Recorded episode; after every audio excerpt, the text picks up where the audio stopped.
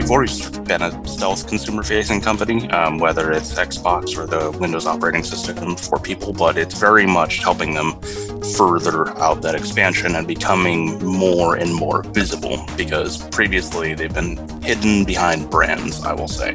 And so when you think Microsoft, you don't always think gaming company. You usually think enterprise operate uh, enterprise software, enterprise operating system. You think the Windows operating system, but it's very little or very rarely been thought of in the same sentence as something like Facebook. Hi, wherever you're listening to us, I hope you're staying safe and doing well.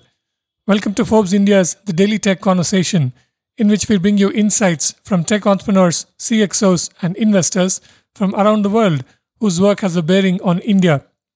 I'm Hari Arakali, and my guests today are Mike Proulx, a VP and Research Director, and Will McKeon-White, an analyst at Forrester, a leading technology strategy advisor to businesses around the world.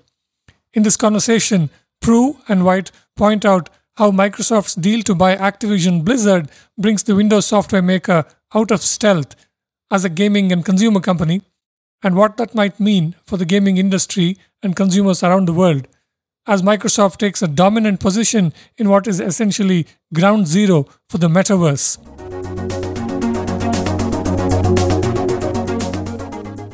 Okay, uh, Mike, uh, Will, uh, welcome to this podcast, and Mike, welcome back. Uh, thank you so much both for making time for this. Uh, just to get us started, uh, uh, Satya Nadella has said that this is a great way for Microsoft to get into metaverse. but to your mind, are there some of some more immediate attractions for him as well? Sure. Yeah, absolutely. Uh, so, uh, one of the big things that's happening through this deal is Microsoft is uh, getting a, an entire gaming division uh, that they announced. So, you know, this is across PC, console, mobile, and cloud. Uh, and what it really gives to Microsoft is this whole notion of being involved in every aspect of, of gaming. They're gaining 400 million active users through Activision, Activision Blizzard, and that gives them a much bigger addressable market. So not only are they getting some of the biggest IP titles in gaming as a whole, whether it's World of Warcraft, Call of Duty Warzone, or Candy Crush, um, they're also getting a, as Mike said, a significant or significant amount of talent. Um, so whether it's the small army of developers that they've hired or the uh, sort of institutional knowledge around that and making that successful, they're getting a significant amount of from this deal, both the immediate future, um, what and what they can provide into the, or what they, I should say, what they can push into the Game Pass offering that Xbox is um, offering and building out more and more um, value or building more and more value into. Um, but they're also, uh, uh, as you mentioned, building this out for the long term. This is definitely a, um, very much a metaverse play and something that is going to be paying off not just in the immediate future, but for the long term. Hmm.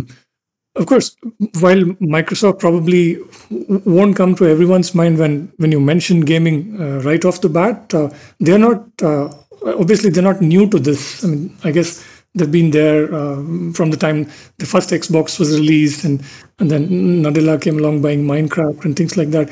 Uh, so, uh, to your mind, what's the big picture context in which this deal is happening? What are some of the developments that one should kind of keep in mind. This is all about this is all about future proofing microsoft uh, when we look at forrester data about a third of adults game uh, in their spare time. But when we cut that data by looking just at gen z that number goes that percentage goes to over a half so, you know, part of this is thinking about the future consumer. And it's also recognizing that gaming isn't just about games, it is an interface for entertainment. It's also an interface for work, it's an interface for learning. So, this sets Microsoft up for the future. Well said. Yeah. And it's really building on or what we've seen Microsoft doing over the past five ish years is really doubling down onto this strategy of or an into a strategy of cooperation and bringing more and more of the game industry to uh, sort of their sphere of influence. And in certain cases, this is through things like uh, cooperative contracts. And so they've brought people like EA or um, Electronic Arts, as well as Ubisoft, two very big publishers, into the uh, Game Pass subscription offering that they are now providing.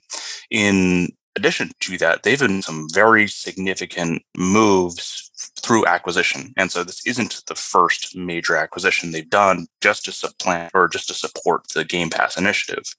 Um, I believe it was either it was either late 2020 or early 2021 that they acquired as well as ZeniMax or Bethesda hmm. Interactive, mm-hmm. makers of games like Skyrim. Um, and so that provides them a significant amount of, that provided them with a significant amount of IP, including Doom, um, the original first person shooter, um, under the id franchise, which was owned by ZeniMax Bethesda. But what they're really doing here is continue to bring more and more value into that Game Pass offering.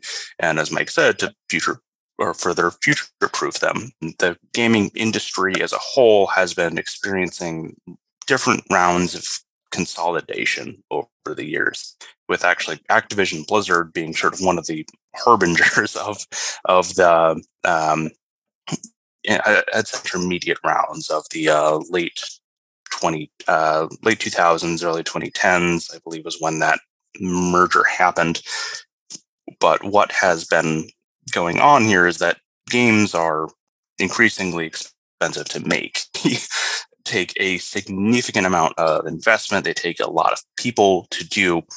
And what's been so wonky in the games market is that traditionally there's been cycles of boom and bust where it's been where basically the entire future of a company has relied on the success of a single game release. What Microsoft has been starting to do is try to get the gaming industry out of those cycles. And this isn't the first subscription offering that we've seen in the marketplace. Even Xbox Live helped pioneer some of this way back in the day. But what we're increasingly seeing Microsoft taking a lead on, I should say, is that they want to so that game developers can develop games and they have a continuous stream of revenue toward that. And so not every single game has to be a doorbuster. Not every single game has to be the next Call of Duty. And there's less pressure to deliver the best thing possible. Instead, what they want to do is create increasingly diverse content for the Games Pass. And with Activision Blizzard, one of the things that they have is a lot of very diverse IP. And I mentioned sort of some of the titles earlier, but again, World of Warcraft, Call of Duty, Candy Crush, Spyro the Dragon, um, Tony Hawk's Pro Skater. All of these are now coming under the umbrella of Xbox, of Microsoft, and ultimately of Games Pass. Um, so there's quite a few cool things happening here as a direct result of that. Mm. And do you see this uh, making Microsoft more of a consumer facing company as well uh, in the future. I mean, if one looks back at uh, their effort to mm. uh, make the Windows uh, software for mobile phones, which ultimately you know failed, uh, you know hmm. against uh, Apple and Android, Google, this looks like maybe another bet now again to capture a big consumer facing market as well. That's a good question. It 100% is. Uh, so, you know, this entire acquisition is about the consumer market and the user base that Microsoft is going to get when this deal is closed. Uh, it allows them to have a consumer experience layer through gaming, and we'll eventually talk about the metaverse uh, that enables them to broaden who they're reaching directly to consumers. Oh, I, was, I was just going to mention as well that, that they've always been a stealth consumer facing company, um, whether it's Xbox or the Windows operating system for people, but it's very much helping them further out that expansion and becoming more and more visible because previously they've been hidden behind brands, I will say. And so when you think Microsoft, you don't always think gaming company. You usually think enterprise operate uh, enterprise um, software, enterprise operating system. You think the Windows operating system, but it's very little or very rarely been thought of from the consumer facing standpoint in the same sentence as something like Facebook. And uh, as Mike said, this is very much starting to help change some of those underlying assumptions that people have when thinking about the brand. Hmm. So let's talk about the metaverse uh, part of uh, the argument for buying Activision. Uh, what kinds of uh, metaverse-ish things are people already doing uh, in the advanced economies in Microsoft's biggest markets? And uh, how will this deal actually help Microsoft to tap those trends and influence them? I'm glad you said metaverse ish because uh, we believe that the metaverse does not exist yet. What exists are ingredients to the metaverse, bits and pieces. Uh, but what is required to make the metaverse happen, first and foremost, is interoperability. So if we think about the metaverse as the 3D version of the internet, the ability to have presence, to have your digital avatar, your goods, your products uh, come with you as you traverse different virtual worlds. That's one of the big visions of the metaverse.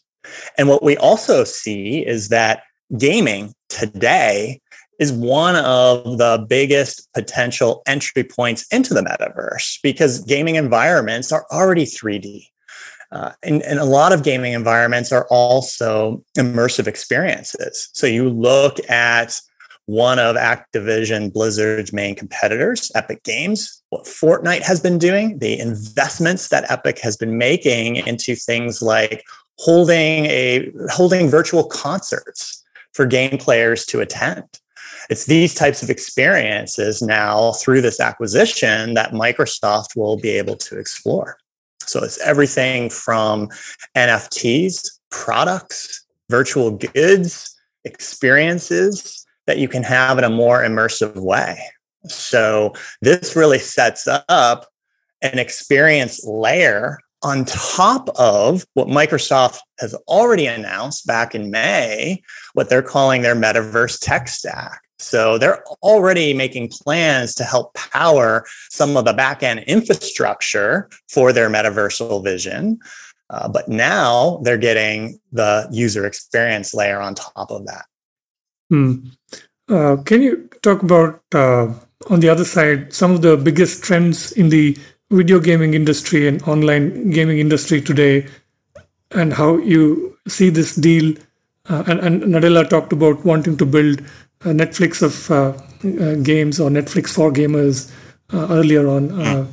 so, so how, what are the big trends, and how do you see this deal impacting the industry? Of course, yeah. So the first big trend I would say that this is really helping lean into, as I talked a bit about earlier, is the subscription model or as a service model. Um, one of the things that gaming has been experiencing over the past decade or so has been a transition from major yearly, bi-yearly, um, basically major release of a game dictating the success of that game. Usually, like the box office, there was a sort of opening weekend where you would have most of the sales of a game, and then you would have a peak player for however many months, and then that would tail off, and then you would launch the next one, and so on and so forth. Um, but what's been happening over the past 10 years is that we've been moving to an as a service model. And as Mike mentioned, some of the most predominant titles in that space, like Fortnite, um, uh, like Rainbow Six Siege, like um, Apex Legends, these are all very successful games where instead of having a major new release, they're instead releasing seasons, which each where each season introduces new content, new um, gameplay elements, so on and so forth. So it changes up the game, changes up what you're going to be doing in the game, um, and allows you to really sort of create new experiences and keep players invested in this game. And Activision Blizzard has a few very interesting titles under that umbrella, where World of Warcraft pioneered this entire concept in like 2004, I believe, um, was when that was first released. And uh, Call of Duty Warzone is one of the most successful uh, battle royale first person shooters on the market today. So not only does Microsoft acquire a number of these titles, but they also have a get a significant amount of experience. They get the existing player bases of these platforms, and they get the ability to invest further into these um, uh, intellectual properties.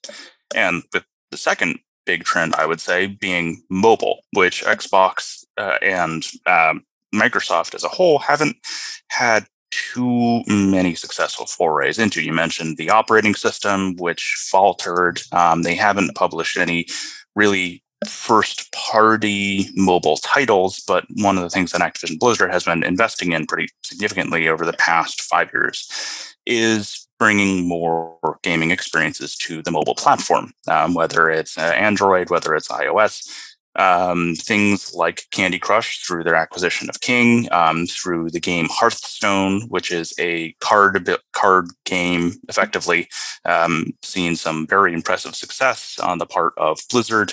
Um, also on PC, but uh, the ability to actually have a significant have the same experiences on PC as well as mobile is one of the bigger bigger attractions of that game. And um, they also have Call of Duty Mobile as well, which has been fairly successful in the mo- in the mobile space. And so, not only does this allow them to build out things like Game Pass um, and the Game Pass value that you can get there through again the introduction of yet more titles, uh, but it allows you to allows Microsoft to also start getting their feet wet and to have more of a presence in the mobile space. Um, how that will pan out over the next few years, if they will continue to actively pursue that as a primary platform, remains to be seen. But Microsoft has announced with Game Pass and specifically game streaming, one of the things that they do want to do is to make any device a game device. Um, and so they don't want you just to be banded to Xbox. They don't want you just to be banded to a gaming PC. They want you to be able to play games anywhere, which is admirable and I believe something that they're actually going to make a reality now. Um, not just through these purchases, but because they've been investing so much into the um, Xbox game streaming service and uh, X, uh, previously known as XCloud. Um, I apologize. There's a lot of different names that it's uh, that it's gone through, but basically the ability to stream a game to any given device has been a focus of Game Pass and something that they're going to be investing further in. And so, sort of the three trends there that this allows them to do is get more as a service, get more games on mobile native, and then also to start introducing some of these IP onto different platforms as well.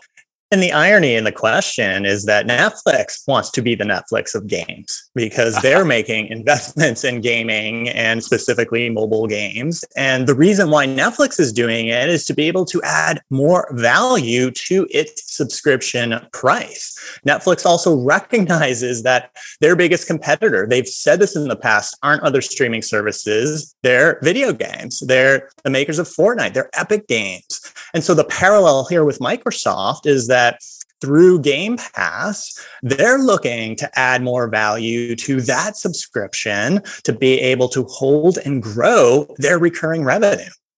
Mm.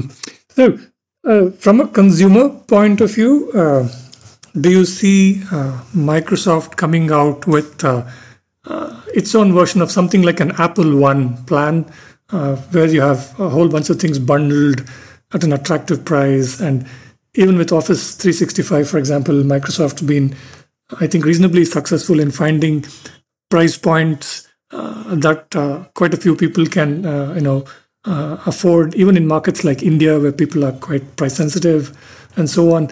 Uh, so, do you see some kind of a combination of uh, Office 365 and Game Pass, and and I don't know what else?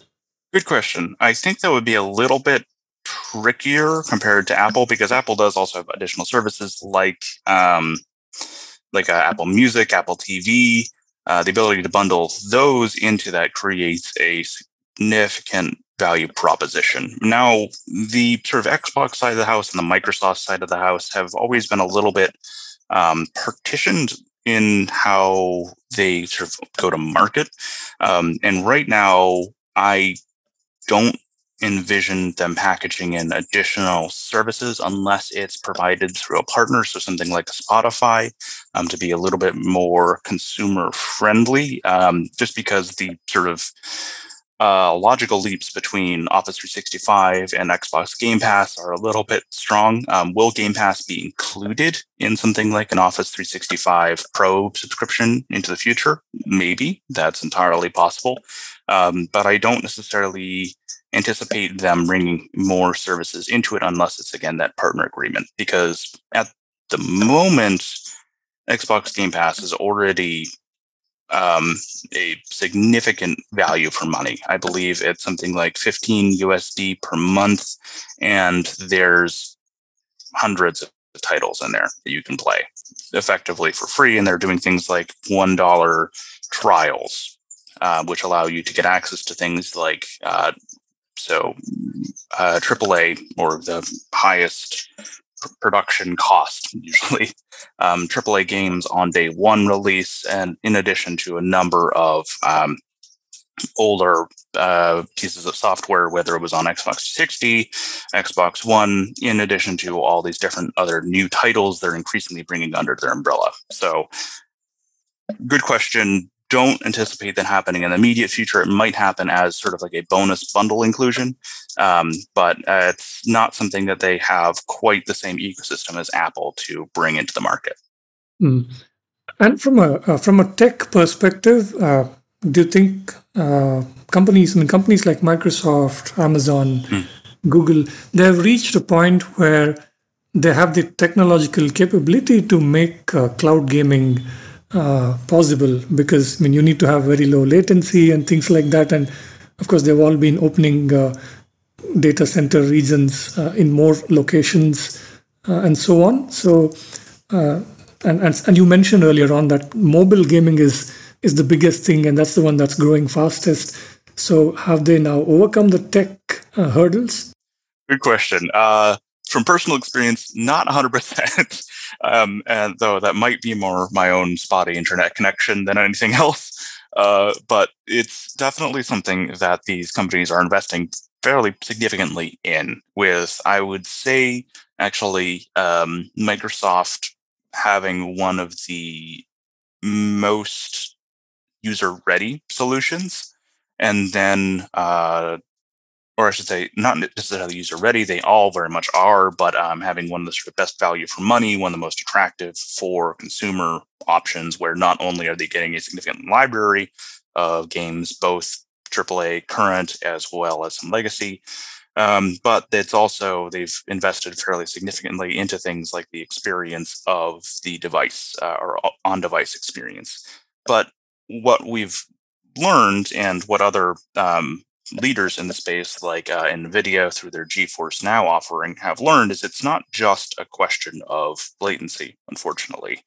Um, it's not just how close can you get things to data centers it's sometimes the user's internet connection. Um, if they it doesn't matter how much of a how much data you can put through your wires if the user can only get a trickle of that it's a question of are the devices themselves um, able to actually handle uh, the in, um, outbound as well as inbound signal? Um, are they able to refresh at a rate that feels natural to humans? There's a lot of small problems with game streaming um, that we sort of have yet to overcome. So things like input latency is definitely a common problem where you will make a command to the game, it will send that command to the data center, that data center will process that and then send back to you the image or the result of that input. And uh, depending on how the game itself is architected, um, it might cause a stutter because the game might only be uh, rendering a specific part of the environment as, at a given time. And so it has to readjust every single time you do that. And so with each and every input, or with what you think is a single input, could actually be maybe a dozen. So an example of that would be turning to the left or right in a first person shooter game. Mm-hmm. Uh, because of how just games are architected at the moment, it creates a degree of uh, uh, stuttering that sometimes the user can feel. And so there's a number of existing technical hurdles that we have yet to overcome, but we're making significant gains in overcoming those. It's it's just more of a question of small techniques and time rather than even a question of sort of technological supremacy at this point. Um, it's uh, how much attention to detail are they, are they investing? How much platform specific investment is going on here? Um, and I will say, if, if there's any com- any company who's going to be able to create sort of the doorbuster solution at this point, it's probably going to be Microsoft again because people are already on the platform. One of the biggest issues that cloud gaming has had is having people sign up and experiment with it. Um, it's if you don't have people on the platform, you can't iron out the problems. And uh, that's one thing that I'd say Microsoft has, where other um, other providers have maybe struggled uh, to get the, quite the same numbers of people into the um, into their environment as possible. Hmm. And from a from a gaming industry perspective, uh, would you say this is a positive development for the industry, or what are the pros and cons? I mean, I've already seen some headlines where people have expressed uh, concern uh, over Microsoft, uh, you know, looking to totally dominate the scene and things like that. Mm. Is it good or bad for the industry, or is it a little more nuanced than black and white? I, from my perspective, I would say it's a little more nuanced. Um, uh, so, so, here's my take on it. Uh, from a Microsoft perspective, this is a good thing, of course. They are getting a significant amount of additional IP and bringing being able to bring more and more people into their direct ecosystem, into the first party ecosystem. That's good for Microsoft, and that's good for people who are fans of Microsoft, good for Xbox fans. That means that they'll be getting more as a direct result of their contracts or, or of their subscriptions that they've signed with uh, Microsoft for Activision, it's also a good thing. Um, Activision has been running into some headwinds lately, to put it politely, because there's hmm. been sort of a nightmare scenario going on over there where there's been a um, not only are they dealing with the fallout of basically um, unaddressed sexual harassment in the workplace, as well as multiple different lawsuits around that, uh, but they've been also dealing with some economic headwinds as well. Um, so they've been having trouble delivering things like uh, some more flagship titles like Diablo 4, like Overwatch 2. These were sort of big titles that they had built their future bets on. And the fact that Call of Duty Vanguard didn't do so hot this year further sundered some of their economic expectations. So uh, what is going to very likely be happening is an under new management structure. So, for folks who are fans of Activision's IP, um, this is a good thing as well. For the gaming industry as a whole, it's yet another consolidation. And so, aside from all of the uh, additional circumstances surrounding it, uh, and I mentioned this earlier, Activision Blizzard was one of these first consolidations, which itself led to a number of different problems, whether it was lack of attention given to certain titles or, again, workplace of toxicity uh, that has led them to significant legal trouble. Uh, that is something that is always pays to be wary of, unfortunately.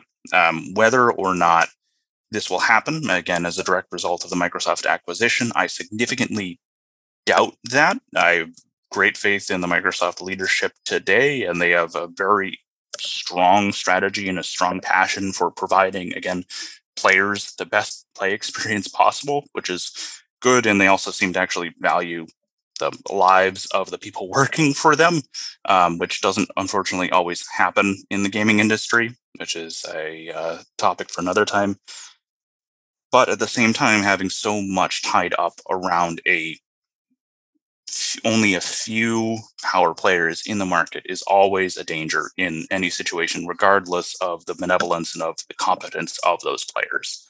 Um, so that's that's what I will say on the topic.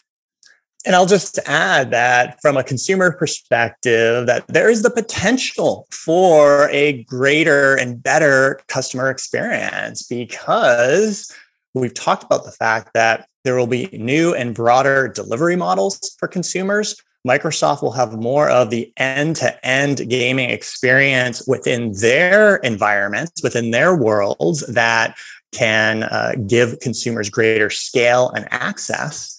And then from a metaverse perspective, the vision for the metaverse, like the internet, is predicated on the fact that no one company owns, quote unquote, the metaverse. And ever since mm. Facebook's announcement of their name change to Meta and making a big deal about their investments in the metaverse, uh, Forrester did a survey. And what we found is that, to no surprise, consumers out of all of the companies that have a stake right now, a material stake in the metaverse, consumers associate Facebook, aka Meta, the most with the metaverse.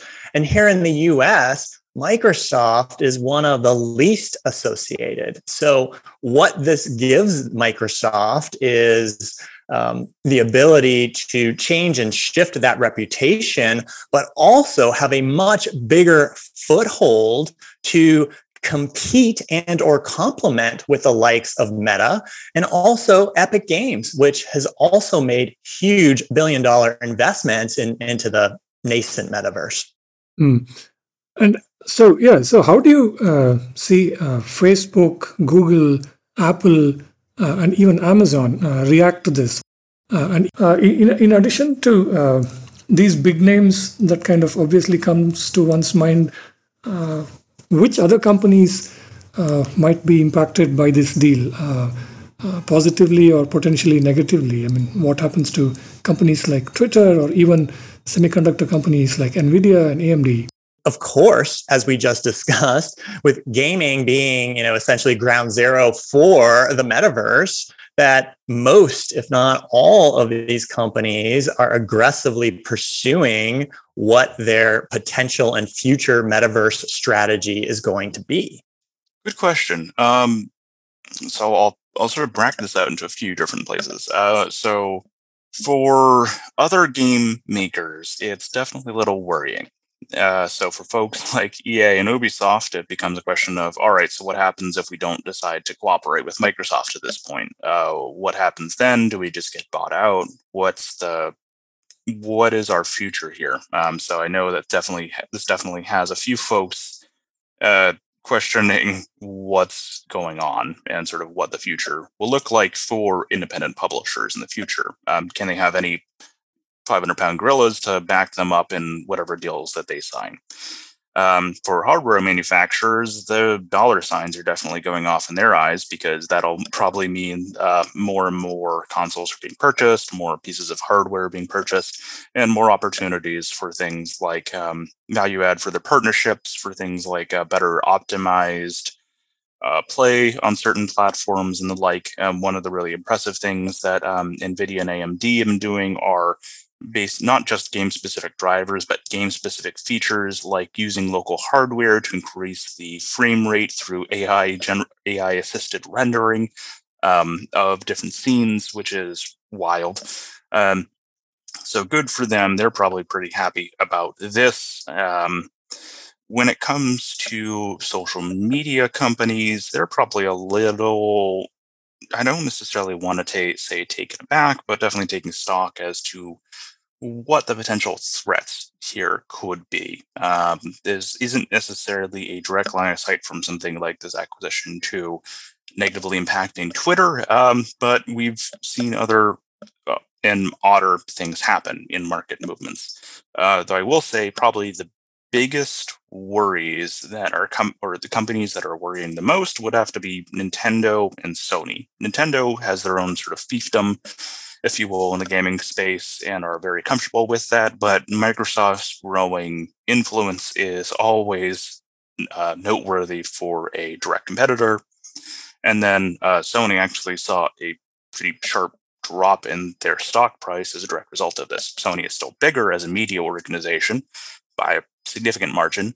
Um, but Microsoft has been closing the gap, and this was a purchase made all in cash, is worth noting. Um, so their probably trying to figure out how to best pursue uh, additional partnerships and the like. Okay, and, and finally, uh, are there ways, uh, are there any ways or areas in which this deal might be uh, relevant to Microsoft's uh, enterprise business as well? I mean, do you see an Accenture building uh, a Nike metaverse inside a World of Warcraft environment? And I'm just thinking aloud, not necessarily very clued into how some of these things work, and and, and other mega consumer facing brands uh, looking to tap this uh, on the Microsoft cloud inside an Activision uh, created environment? So there's the potential of that. So, you know, one of the interesting things about Microsoft is that they already have their foothold in the enterprise side of the quote unquote metaverse. They made announcements uh, several months ago about their uh, vision for Microsoft Teams as it relates to uh, the metaverse and uh, employment and working and collaboration. Uh, and we've already talked about their announcements in their uh, vision for a metaverse tech stack as well. So by adding the consumer metaverse aspect to it, there could be potential connections across the enterprise and the consumer because they're all going to be housed uh, potentially uh, within a similar or same tech stack. And that could bring out new experiences and new opportunities that we might not even be imagining right now. Okay, excellent. Uh, very interesting conversation. Uh, Mike, uh, Will, thank you again for making time for this. I definitely hope to keep the conversation going. Absolutely, our pleasure, Harry. Thank you so much. Yeah, thank you for having us. Have a great day. That was Mike Proulx and Will McKeon-White. That's it for this conversation. You can find all our podcasts at ForbesIndia.com and on your favorite podcast apps. I'm Hari Arakali. Thank you for listening.